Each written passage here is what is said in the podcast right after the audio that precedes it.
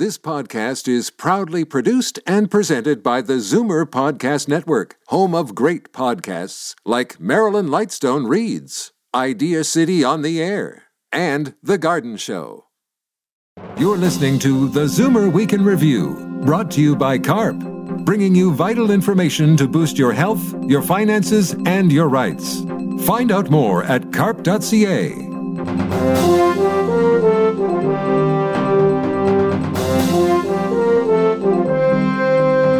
afternoon and welcome to the Zoomer Week in Review, all things Zoomer worldwide. I'm Libby Znaimer. How do Canadians feel about the future king, Prince Charles, and Camilla after their whirlwind visit this week? And why is there no let up in the huge lineups and delays at our country's airports? Air Canada's former chief operating officer has a theory. But first, here are your Zoomer headlines from around the world. A new study blames pollution for 9 million deaths a year globally, attributed to dirty air from cars, trucks, and industry. That's up 55% from 2000, but the increase is offset by fewer pollution deaths caused by things like water contaminated with human and animal waste. Published in the journal The Lancet Planetary Health, the study finds India and China lead the world in pollution deaths. The U.S. ranks 31st, and Canada reports 36 pollution related deaths per 100,000. Over 75% of long COVID patients in the U.S. were not hospitalized for the initial illness. This adds to a growing body of evidence that while patients who have been hospitalized are at greater risk for long COVID, people with mild or moderate initial infections, the vast majority of patients, can still experience debilitating post COVID symptoms, including breathing problems, extreme fatigue, and cognitive and memory issues. The study was done by Fair Health, a nonprofit organization that focuses on healthcare costs and insurance issues. The Taliban has ordered women TV anchors to cover their faces on air. An Afghan local media official confirmed his station had received the order and was told it was not up for discussion. He said the station has no other option. Several female anchors and presenters posted their photos on social media showing them with their faces covered, with one prominent presenter writing, quote, a woman being erased on orders from the Virtue and Vice Ministry. So today we're going to talk about nun pockets. Anybody who went to Catholic school or hung out with nuns or hangs out with nuns who wear a traditional habit knows that we have special pockets. That's nonsense for the People, a TikTok account by an order of religious sisters in New Jersey. Sister Monica Clare of the community of St. John Baptist, who at 56 is the youngest, warns her community that if they remain hidden, they'll die out. So she's ramping up their presence on social media to offer a window into their cloistered lives. In 2019, 87% of Christian women and men committed to a religious life were 60 and older. And when TikTok came on the scene, with an active global user base of 1 billion, the religious order realized this could be a new frontier for outreach. I cannot believe it everything that I was up against was just the most beautiful desserts and puddings with beautiful stories. Jemma Melvin's lemon and Swiss roll amaretti trifle has been chosen as the official pudding for the Queen's Platinum Jubilee. This after winning a competition to find a new dessert. It was inspired by the lemon posset served at the Queen's wedding to Prince Philip. The trifle is made with layers of lemon curd Swiss roll, custard, jelly, a mandarin coulis, and amaretti biscuits. Mmm. It will join the ranks of royal inspired dishes such as coronation chicken and Victoria sponge. Some 5,000 people aged 8 to 108 entered the nationwide competition. I'm Libby Znaimer, and those are your Zoomer headlines from around the world. This week's whirlwind royal visit by Prince Charles and his wife Camilla focused on reconciliation with Indigenous people. But for many Canadians, it raised the question of whether it's time to cut ties with the monarchy. Recent polls show a slim majority think that should happen when Charles becomes king. I talked with David Onley, who served as the Queen's representative, the Lieutenant Governor from 2007 to 2014. We had this visit from Prince Charles and Camilla. Your initial impressions, how did they do? I think they did very well, um, given the limited duration uh, of the visit. Uh, and, you know, they compressed a lot of activity into just three days. And um, so I think, given those circumstances, especially um, the prince's comments about needing to address the uh, dark past uh, insofar as Indigenous affairs is concerned. Um, you know, he's a, a, man that is very well versed in uh, Canadian politics and um, not afraid to talk about them. And uh, so he did it in a very diplomatic way, as one would expect, but um, address some of the profound issues affecting Canada. Well, yes, profound issues affecting Canada, but you know, there are indigenous leaders here who would like an apology from the Queen. Yes, um, I, I, know that is very true. Um, we'll see whether that occurs within her lifetime. Uh, I suspect if it does not, uh, that it would come during his time as uh, king. So we shall see.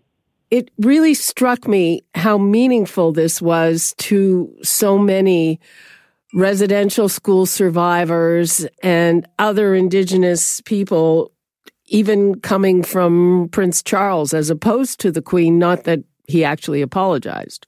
I think one thing that Canadians don't understand very well is that notwithstanding uh, these issues that they rightfully bring forward, uh, that there has always been uh, a, a, another special relationship with the Crown that uh, transcends the day to day and week to week and year to year politics of our country.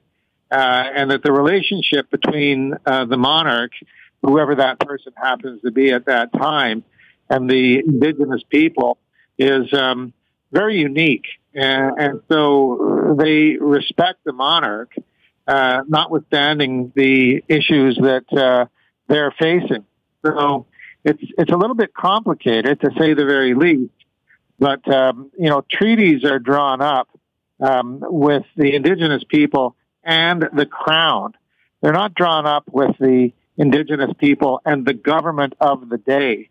And the indigenous people look at this in a very different way, uh, other than looking at it in terms of a, a political uh, issue with a, a government whose party may be in power right now, but uh, after the next election or whenever uh, will be booted out of office by uh, um, by the electorate, and, and, then everything changes.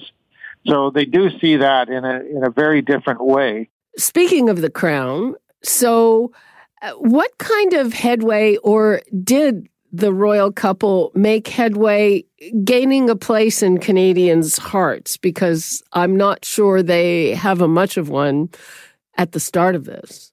I'm talking about esteem and and well, love is too strong a word. So, how's he doing with that? and Camilla.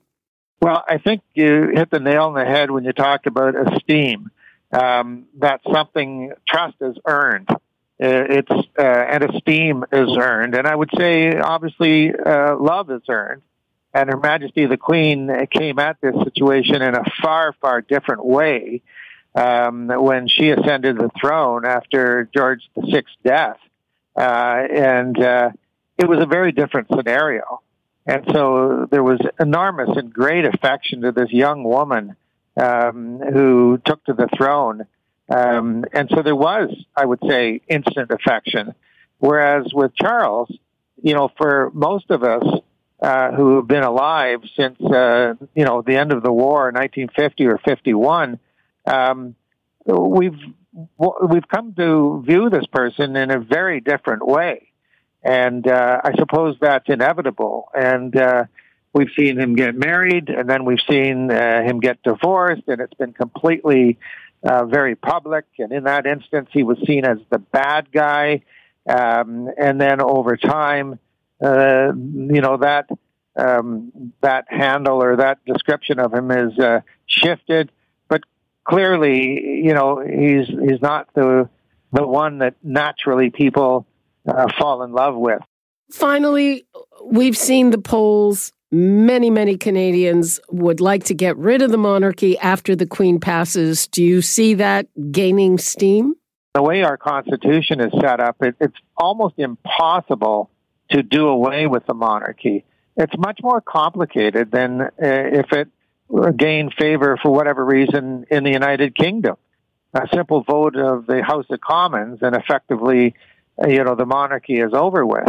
In, Canada, we would need a, a majority vote of the House of Commons in conjunction with a majority vote of every other province and territory. So, you know, how do you do that?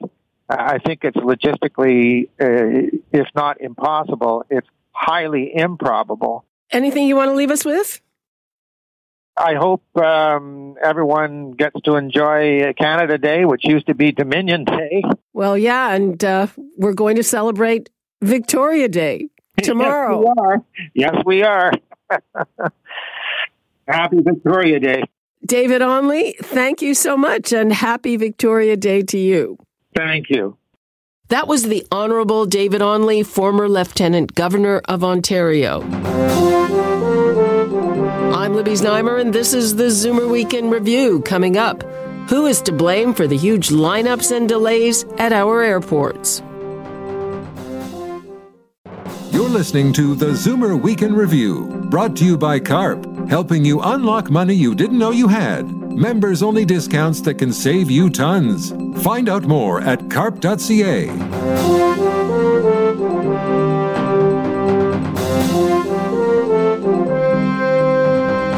lineups at security and customs. Passengers held on the tarmac for hours because there is literally no room for them in the airport.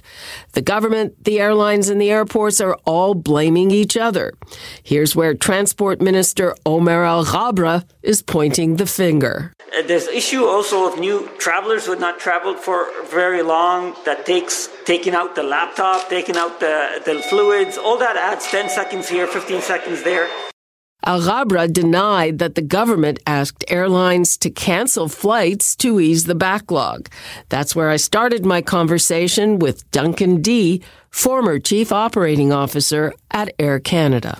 It's actually not quite the government that's asked flights to do that. Um, what has now been revealed is that last week the GTA would have quote floated the idea that airlines should cancel flights to cope with the huge backlogs at customs and also at security at the airport. And the airlines, I think, fortunately for Canadian travelers, said no. And they said that uh, these are regular, in fact, flight traffic in Canada is still tracking at around 70% of pre pandemic levels. So we're nowhere near um, over capacity anywhere um, in Canada at this time. Um, but it seems like the government, both at CATSA, which is uh, the pre-board sc- airport screening, and uh, CBSA, which is Canada Customs, they can't seem to handle the uh, the loads that are now just returning um, after the pandemic. And why is that? Um, I think there's two explanations. So there are two different um, massive queues that we're talking about. On the arrival side, it's Canada Customs and Immigration, which are now still um, doing the uh, pandemic era inspection. So they still have to verify vaccination status. They still have to organize uh, random um, testing uh, for arriving international customers. That is adding um, time to the inspection. So what currently happened, what happened pre-pandemic um, was that travelers would, would take about maybe 60 to 90 seconds to be screened. That's doubling and tripling now uh, because of the pandemic era rules that uh, travelers have to abide by coming from outside the country.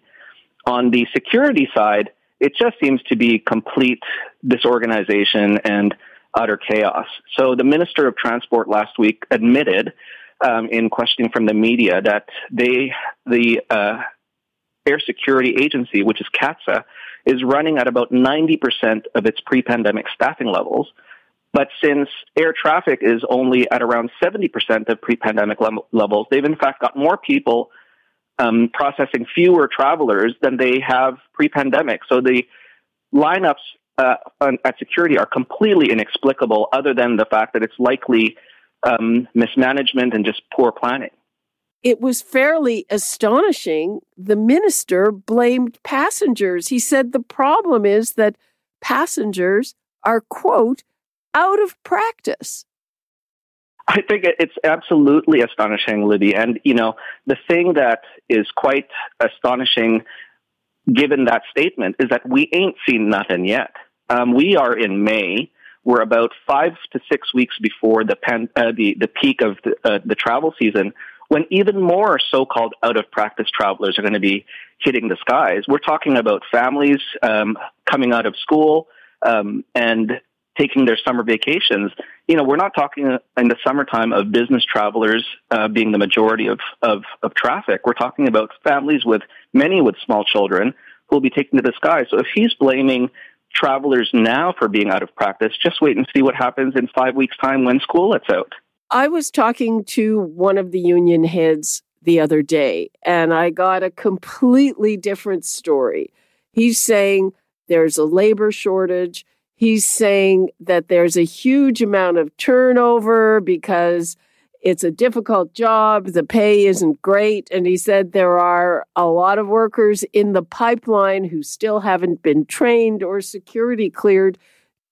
Yet you're saying, no, they're staffed at 90%. It's not me saying that. It's the minister, the employer, the guy that, that is responsible to the Canadian people for managing this agency that said that last week publicly. He said very clearly that um, they are at 90% of pre pandemic levels. What I'm saying is that you should be able to handle the 70% uh, of tra- uh, passenger traffic with 90% of your staffing. Again, uh, the union leader I spoke to said it's only going to get worse. It's absolutely going to get worse because the travel peak is, we are just at the start of the travel peak. Universities have just started um, letting out. So the university students are starting uh, their summer breaks. And uh, in a few weeks' time, we're going to start wave after wave after wave of um, elementary and high school students and their families taking to the skies. This is when Canadians travel. This is not a mystery. We have had a summer peak for as long as we've had airlines carrying travelers. And if the government isn't ready for that peak, then yes, the union leader is 100% right. It is going to get uglier and uglier.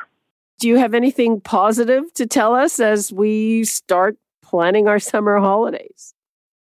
Look, I think that um, the only advice I can give listeners is to be be ready and be prepared. The great thing is that airlines um, have prepared for this. So at the airline side, they have prepared for this wave. Um, so they've uh, done many pandemic era uh, things like deep cleaning and the precautions that you want to take. So I am very confident that uh, Canadian travelers can hit, hit the sky safely. I just hope that uh, the minister has enough time in the next four to five weeks to get ready so that uh, Canadian families aren't stranded on their first holiday since the start of the pandemic. Okay. Duncan Dee, thank you so much. Thank you. That was Duncan Dee, a former COO of Air Canada. That brings us to the end of this week's edition of the Zoomer Week in Review. I'm Libby Znaimer. Thanks for joining me today. Be sure to come back next week to stay up to date with all things Zoomer worldwide. And happy Victoria Day. Zoomer Week in Review is produced by Zeev Huddy, Christine Ross, and Paul Thomas. Technical producer, Justin Eacock. Executive producer, Moses Znaimer. This podcast is proudly produced and presented by the Zoomer Podcast Network, home of great podcasts like Marilyn Lightstone Reads, Idea City on the Air, and The Garden Show.